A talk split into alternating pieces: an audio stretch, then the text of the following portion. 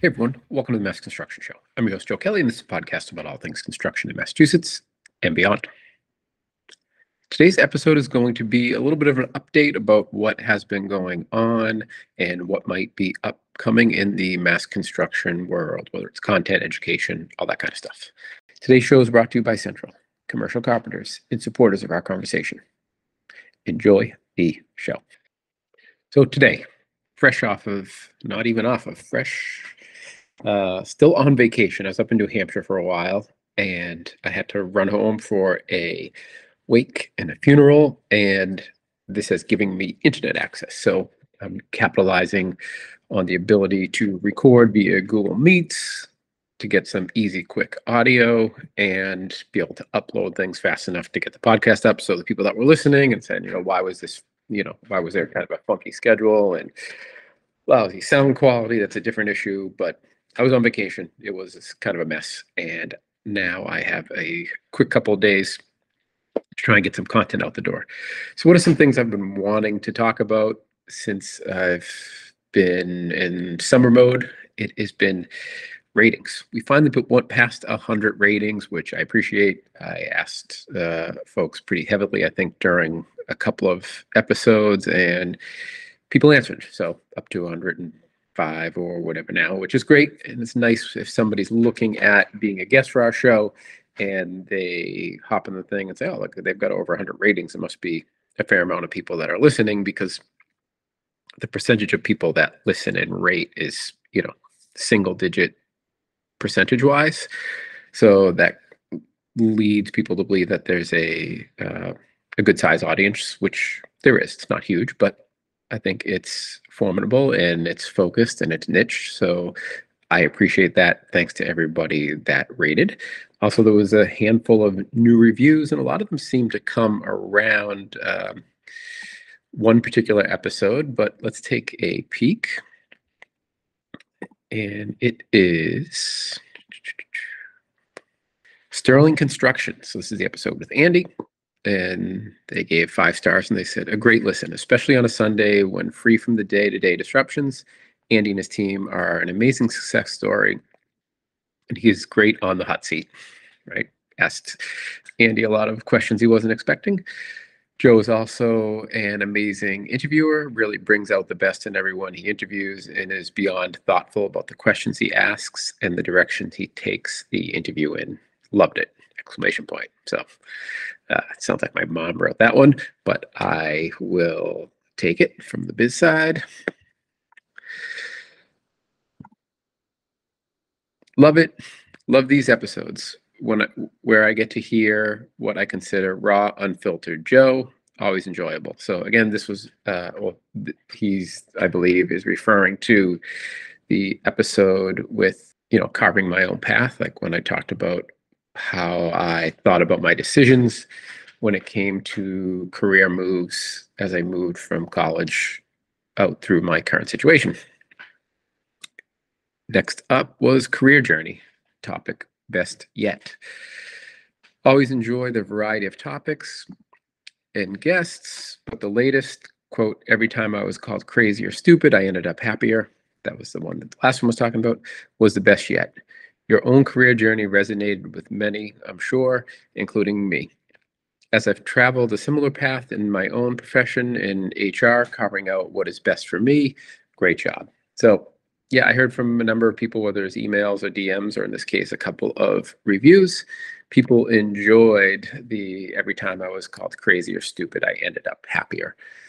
You know, and I think at the end of the day, we're all trying to end up happier you know they'll people will talk about well am i fulfilled? Am i you know supporting my family? Or am i making you know x amount of dollars? Or whatever it is that you're going for at the end of the day that's because you want to be happy because you will be happy if you're providing your family or mentoring people or whatever it is that you want to get out of your career.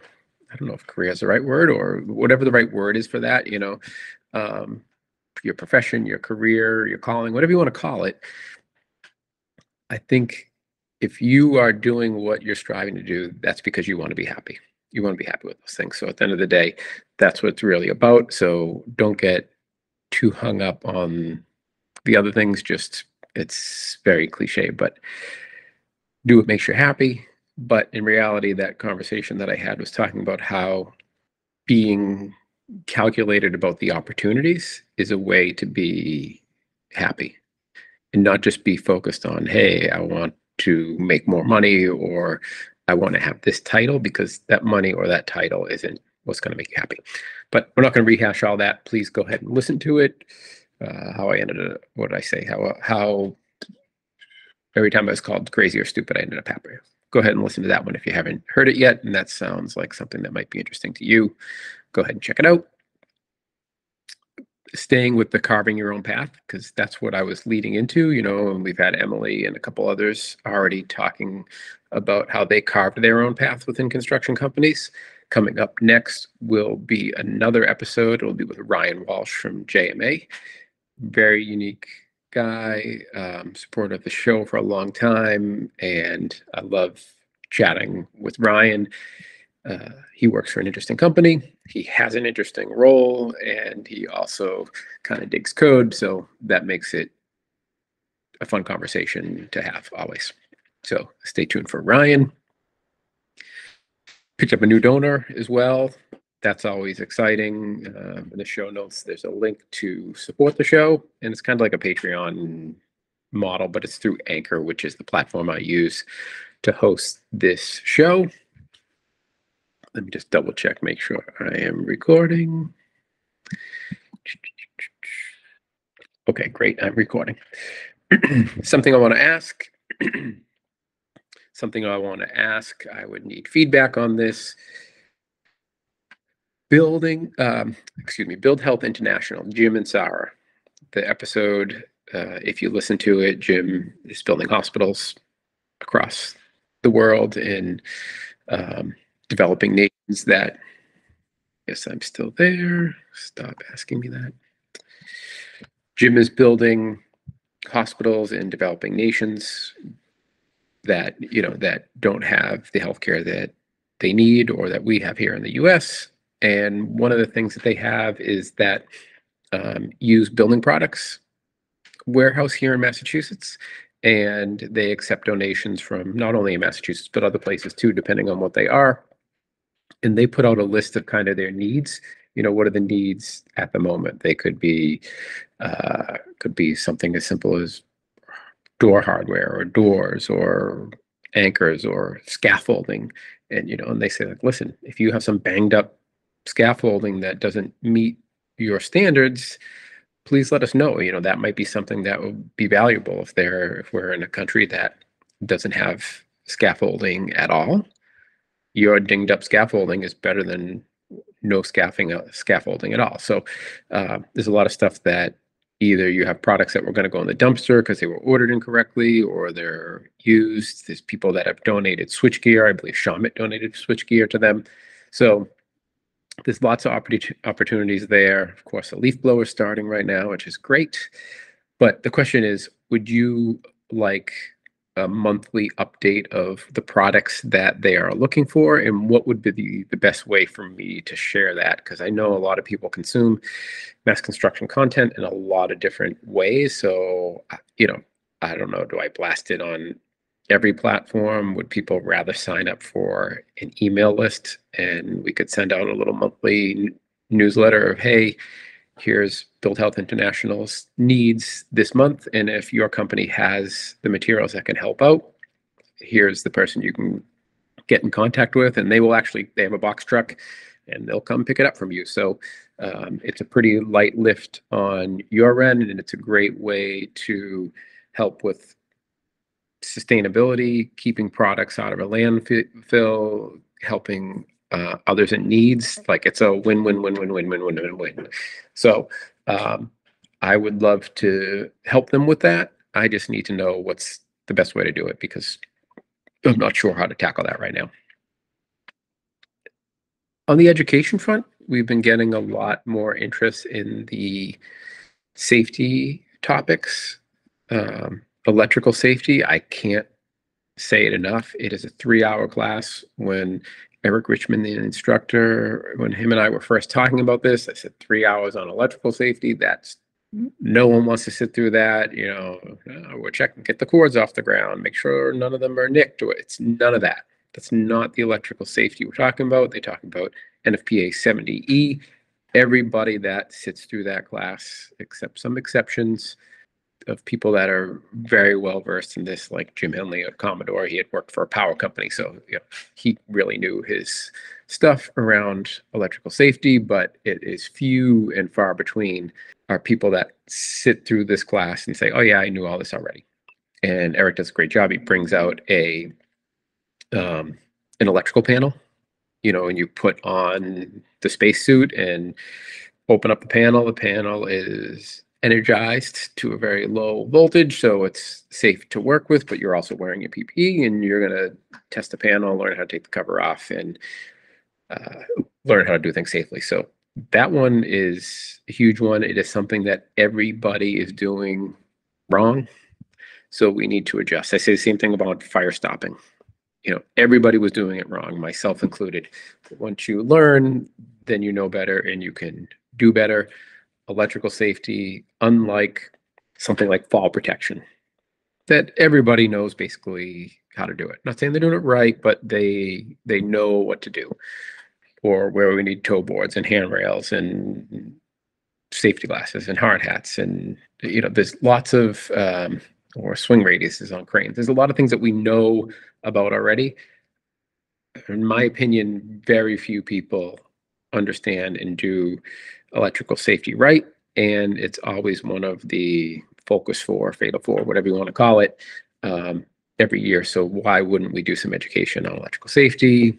Also, there's a lot of other topics out there, competent person, rigging, uh, crane signaling, et cetera, stuff like that. So we have other topics that are out there. If you'd like some of those, let us know. Mike is putting together a 10th edition updates. So what are the changes? That's there we go, Joe. What are the changes to the 10th edition? He's got that class, and then he has also four common issues with building code reviews. So, you know, we're talking fire alarm, sprinkler, egress, accessibility. What are the common items that get picked up when a building inspector does a plan review.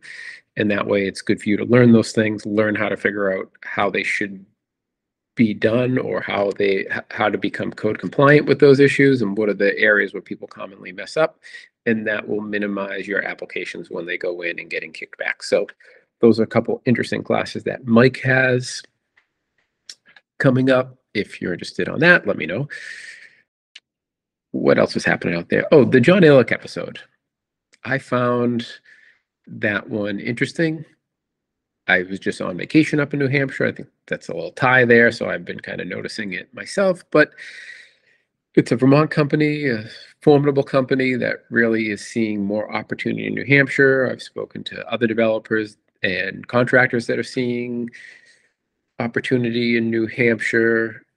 I saw that Turner recently joined the ABC New Hampshire Vermont chapter. I've been watching them too.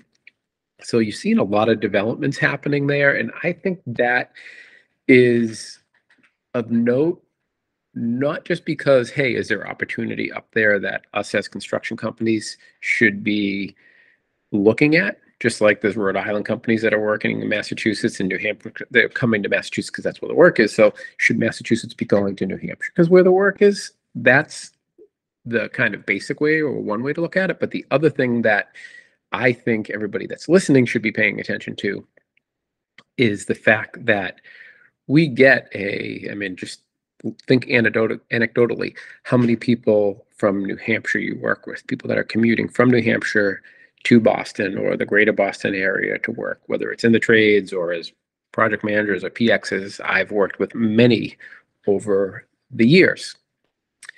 If that market picks up, we already have a tight workforce here in Massachusetts. Let's, for argument's sake, 20, 10% of the people working here in Massachusetts are coming from New Hampshire. If that 10% shrinks to even you know nine and a half percent you lose you lose a, a half percent of the workforce we're already dying for people if those people that are living in New Hampshire start to see opportunity and say, okay, hey, I can live in New Hampshire for because I either love the outdoors, uh, like hiking, like the low tax rate, like um, the cheaper homes, whatever the reason is that they're there, and they're like, and I'll deal with the hour and a half or two hour commute to Boston because I want to live up here. If you could now live up here and have, you know, a 15, 20 minute commute, all those people that are driving to Boston are now going to stay in New Hampshire. And we are already under t- such a tight workforce con- constraint. Okay, the lack of employees. We all need more people, and they're not there. If we start losing people to New Hampshire, that's even more frightening than what the than the upside of the positive of new work coming in New Hampshire. So I didn't say that great, but I think you get what I'm saying, which is we already have a really tight workforce here in Massachusetts, and I don't think we can afford to lose any more people to the folks that live in New Hampshire and want to stay in New Hampshire. So keep a close eye on that. Like I said in the podcast, I know Chapman Construction opened an office up there. Um, I think Gilbane might have an office up there. Not that that's a recent move or anything. And then Turner joining the ABC in New Hampshire. That's an interesting sign. And Rearc looking to open an office there as well. I think that's all something to consider. Hopefully, you found this all interesting. Please let me know what you would like, if you would like to hear more about what Build Health International needs, um, if there's classes you want to know more about, if there's people you think I should add to carving your own path, any of that stuff, let me know. And also, hey, let's keep getting that number up. Let's go for 200. If you can help by writing a review, giving me some stars on Spotify or Apple, wherever it is you listen, that would be greatly appreciated. And hopefully, you enjoyed this little show. Take care.